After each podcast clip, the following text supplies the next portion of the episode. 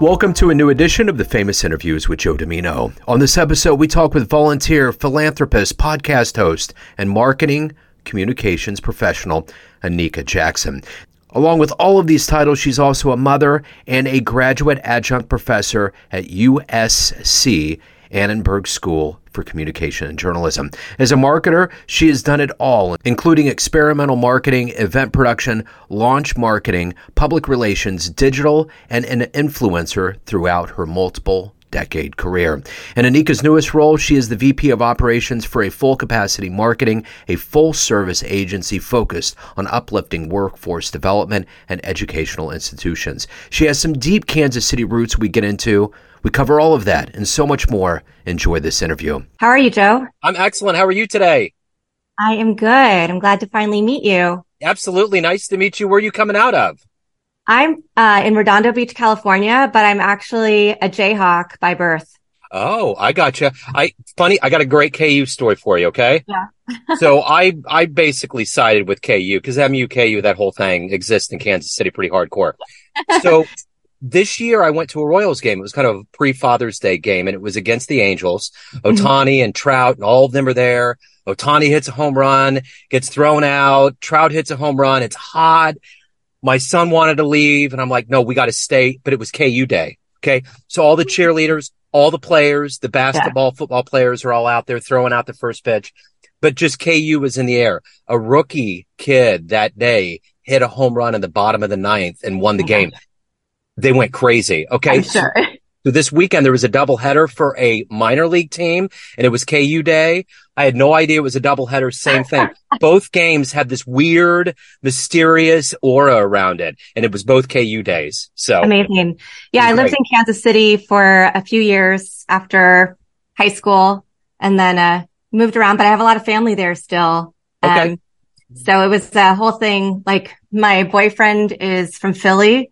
Okay. So I usually root a lot for the Philly teams, except I also root for the Chiefs. So the Super Bowl, you can imagine, we had like both flags up. I was wearing like, I supported his Eagles for the first, like wearing my Eagles shirt the first half, and then I switched to my Chiefs, and he was very heartbroken when he lost to us. But I tell him this, if he has any sway over reporters in the nation, never, ever bet against the Chiefs. Everybody did.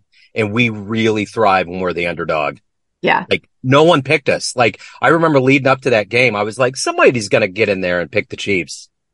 Nope. It just makes us go, you know? So, yeah. But it was a good Super Bowl. At the end of the day, you know, it could have gone either way. Exactly. Yeah. You know? So, yeah. Well, hey, it's great to meet you. And before we dive into your life and your work and really what makes you who you are, the last 3 years with COVID was quite a thing. And it did its own thing to all of us. How did you survive it, and how has it changed you now that we're in this new post-pandemic period of our lives? Yeah, that's a great question. Something interesting happened during COVID. I had just moved back to Los Angeles from Houston after being in Houston for 8 years in 2019. And so I was still figuring out my new normal, moving to a new job, trying to find a job, right? Because I had a company in Houston. It still existed after I moved, but the pandemic really kiboshed it because it was a social club. It was about in-person get-togethers. We had a retail store and a clubhouse. That all went away. So I started freelancing back in PR and marketing for different clients. And then I started getting so many referrals during the pandemic because everybody realized that they needed somebody to help them with this because everybody was online looking for the same things, trying to do the same things. So I kept getting client after client after client and ended up building an agency during the pandemic. So it was actually a great time for me. Low expenses, all virtual, learning a lot, making mistakes, but also having some good wins. I also worked for a company that did COVID testing in communities. And so the two of the three women who founded this nonprofit and this tech company were ER doctors. And they saw, okay, there's a lot of people who aren't coming to the hospital to get treatment. People don't feel safe going to the hospital. And a lot of people in communities of color don't have regular doctors or regular care. So we created kind of like block party style, drive-through COVID testing, very safe, very efficient, with food and giveaways, music. We try to make it a little as enjoyable experience as that can be in a time when everybody's scared, right? Yeah. And we did that in Queens, in Atlanta, in Oakland, all throughout Los Angeles. And so that was something that was really impactful and really helped carry me through as well, because I felt like I still got to see people safely, masked, testing, all the stuff, but I also got to make an impact. Yeah. So you have so many things on paper that are a part of who you are. Volunteer, podcast host, philanthropist, marketing, communications, all of these things that are who you are. But let's simplify this a little bit. Let's get to the essence of what you do. I'm going to put you in front of a bunch of third graders at a career day. Mm-hmm. And one of the kids looks up and says, "Hey, what do you do for a living?" How do you answer that child? I help people and their companies figure out how to get their messages to the right people in the right market. So I help them figure out who their audience is and how to get those people to buy their service, buy their program, want to work with them, want to partner with them. So really, I say, I guess a different way of saying that is I amplify people's brands to help share their messages with the world. And it's so necessary, because you could have the best idea in the world, but if it's not getting targeted correctly, it's just not going to do any good. So when you were in the third grade, what did you want to be when you grew up? What was your dream? Oh, I wanted to be an author. Well, okay. An author and an astronaut, and probably at some point president, all the things that you go through. Uh-huh. The things that have stuck with me are, I still love writing. I don't get as much time to do it as I'd love to, but I find ways. Now I write for clients, right? Or I can write articles. I have to write things when I am teaching university. So I still get a little bit, but someday in the distant future, perhaps the near future, I'd love to just have dedicated time to just write. So there's always the gateway drug, so to speak. What was the book for you? What was the book that made you say, I got it. I either want to write or I want to read as much as I can. Oh, I don't know if I have one particular gateway book. I was a voracious reader. Yeah. But there's a book, I don't remember who the author is, but it was called The Girl with Silver Eyes. And it was about people who are different and they had to go to a special school. And I remember reading that in elementary school. And then later in life, Fahrenheit 451 is something that was really impactful to me. Yeah. So just, the whole concept of banning books and burning books, like in that book, firemen burn books. Right? Yeah. And so there's a lot of things that come up with that. And the tradition of storytelling from person to person was a big part of that book. So I always think about that and the narrative and how we communicate with each other. Yeah. And how we keep traditions alive. Yeah. Yeah. That was so good. So that first book you mentioned, was that kind of about a special needs person, or was that kind of a precursor to this more enlightened era of special needs? Probably. I think. Yeah, I was thinking it more because it was like if you had silver eyes and you had special powers and this and that. Yeah. You know what? I haven't thought about that book since you asked that question, probably. Yeah. And, but that's I'm now going to have to go back and check. Yeah. That's a good tip on it. I'd be interested in seeing what the backdrop is of the author and how that came out. So let me ask you this, as someone that's obviously very highly driven, who's been a hero for you, a motivator for you? My mom is a huge motivator for me. She is from Thailand and came to the U.S. to go to school. She came first to Chico State in California to go to college. She was supposed to go back to Thailand to run her mom's school, but ended up marrying my dad, staying here. They made their way to Kansas, actually. My dad was getting his doctorate. He ended up teaching at Johnson County Community College in Overland Park, which you might be familiar with. Uh-huh. And that's where we lived. But I always saw her persevere. Yeah. She didn't speak great English when she came here. And it's the same tradition of that journey, right? The immigrant journey. Come here for a better life. You try to do everything you can. You pour into your kids. You work hard. And so I always saw her work hard. And it wasn't until I didn't really appreciate it, probably until I graduated from high school and moved out. And went, oh my gosh, now I see it all. Now I understand when my parents got divorced, why my dad's friends still talked so highly of my mom and what a special person she was. And we still have a great relationship to this day. But I really see her as a big role model for how I want to be a mom to my daughter. and how I want to show up as a person. So let's go back to where you were born and raised and what these seeds that were put into you to become who you are, to do the work that you do. Talk to me a little bit about that. Sure. I was born in Lawrence, Kansas. Go Jayhawks. And grew up there. I was very inquisitive. So I was always trying to explore. Ended up spending a lot of time going to Kansas City to just meet different kinds of people and listen to different kinds of music and expand my horizons. And my mom was a social worker. My dad's side, both sides actually have a long line of entrepreneurs and teachers.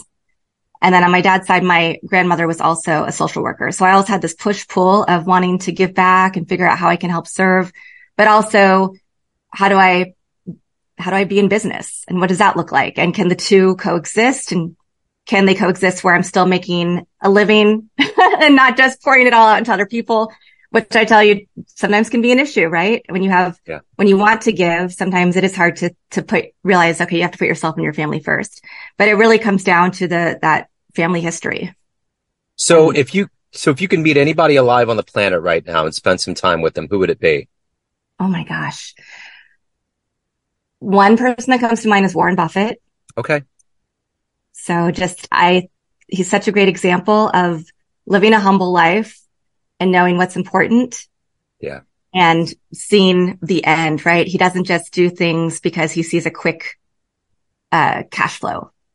He really, even though it might be quick, he also sees what is longevity of this project or this company. What can he and his people do to improve the efficiencies, and how not every company, but I think he also pours into what is serving the greater good. And but he's making a lot of money while doing it, right? Yeah. So. Yeah. He definitely has a method that's intriguing. So my question to you is, for someone like him, he definitely has a spark. He has a motivation every day. What is that for you? What is it for you that leads you through your proverbial day to get things done the way you want to get them done?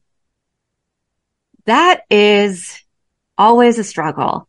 There are so many, as you said, I'm multi-hyphenated. There's always a lot of distractions. So I've really been trying to hone in on what is most important for me right now. My daughter, it comes first. She'll come above work. She'll come above, relationships, anything else. Making sure she's in high school, really making sure, she has her journey. She knows what she wants to do. She's very driven. It's my job as a parent not to change her, but just to help guide her and give her advice and support her in her endeavors. And if she seems to be veering off, then to, give her some case examples of things that I did that maybe I would take back if I could go back in time, or good examples of things that I did that she could maybe learn from. Yeah. Of all of the professional journeys you've been on, what's been the best client success story you've been involved with? Ooh, you ask such great questions, Joe. Thank you. I would go back to the COVID client. So Shared Harvest Fund and Shared Harvest Foundation, it was originally created as a volunteer tech platform because student loan debt is a real issue. There's a lot of debate on it, and it particularly affects immigrants and people of color. And the women who founded this nonprofit were three women doctors who saw a need to create a way for people to chip away at their student debt while not having the mental anguish that they were seeing some of their friends go through, and indeed some of their family members go through, suicide, depression, a number of things, trying to figure out how do you chip away at all this debt while you have a job that looks like it's a great paying job, but you still have hundreds of thousands of dollars because you're a doctor or a lawyer or whatever profession. So they created a volunteer platform that matched nonprofits that needed services but didn't have budgets with professionals who could provide those services. And in return, the professional would get a stipend that went towards paying off their student loans. Yeah. So they had this whole infrastructure. And when COVID happened, they quickly pivoted it to, okay, we're going to do the same thing, but we're going to get everybody engaged in the work of COVID relief, COVID mental health, COVID testing. And so they were able to really quickly turn around and do this. And it's been a great model. They were able to get, they're still getting amazing press, but every local TV channel, NPR, Amazon had a show during the pandemic called Regular Heroes. So they had a segment on Regular Heroes where they got some grant money and got some publicity. So that was one of the greatest PR success stories in terms of I saw how it really helped affect their ability to do more work in the community and more good and help on all sides of the equation, right? So that's one. Another one is Kiddie Credit.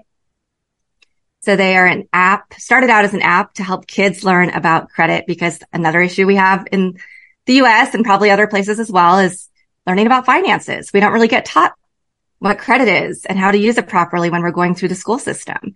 So this was an app that kind of gamified and made it fun with like panda characters, and parents could put in chores or activities and the kids would get a score that kind of mirrored a FICO score depending on did they do it in a timely fashion, how well did they do it, and then they could get rewards and their little credit lessons along the way. So that they've expanded that into curriculum, working with Boys and Girls Clubs, Girl Scouts, different groups, as well as kind of coming out with a debit card for teenagers to start really learning before you get to college and you start signing all these offers to get free pizza. Let's take it back so you actually learn about credit. And they received tons of publicity through the work we did with them, to the point where then they were just on a roll, starting to get a lot of publicity, starting to get a lot of great partnerships. So, you know, I think it's still a struggle in the tech world, particularly when you are an entrepreneur who's a person of color. It's still hard to get funding in the tech world. You still have to have a lot of doors open. So both of those companies are still very much in that phase, but I've seen where I've been able to help them grow, and that the fact that they both are impact, but also business, that's really where my heart goes. So let's say you have a dream tonight. You run into a 20-year-old version of yourself. You could give that young version of you a piece of advice based on the wisdom you've gained in your life. What would you tell that young version? And would that version of you listen? That version of me would definitely not listen. I can tell you that. Oh, man. It's hard because everything we do in life, everything that's a mistake or why did I do that? It gets us to be who we are today. So it's hard to say what the right advice would be, but it would probably be save more. Don't feel like you have to give to everybody. Think about yourself a little more. Enjoy life a little more. I have a tendency to like throw myself into a million different things and just work. And then I forget about myself or forget about carving out that time for my partner, you know, or for my family. And so. Yeah. So everyone out there has a perception of you, family, friends, clients, colleagues, but you run your life. What's your perception of you? Who do you think you are? That's really messy, Joe. We don't want to go there then. I think I'm a work in progress. I have had great success, but just like anybody else, I still have feelings of imposter syndrome sometimes, or am I doing enough?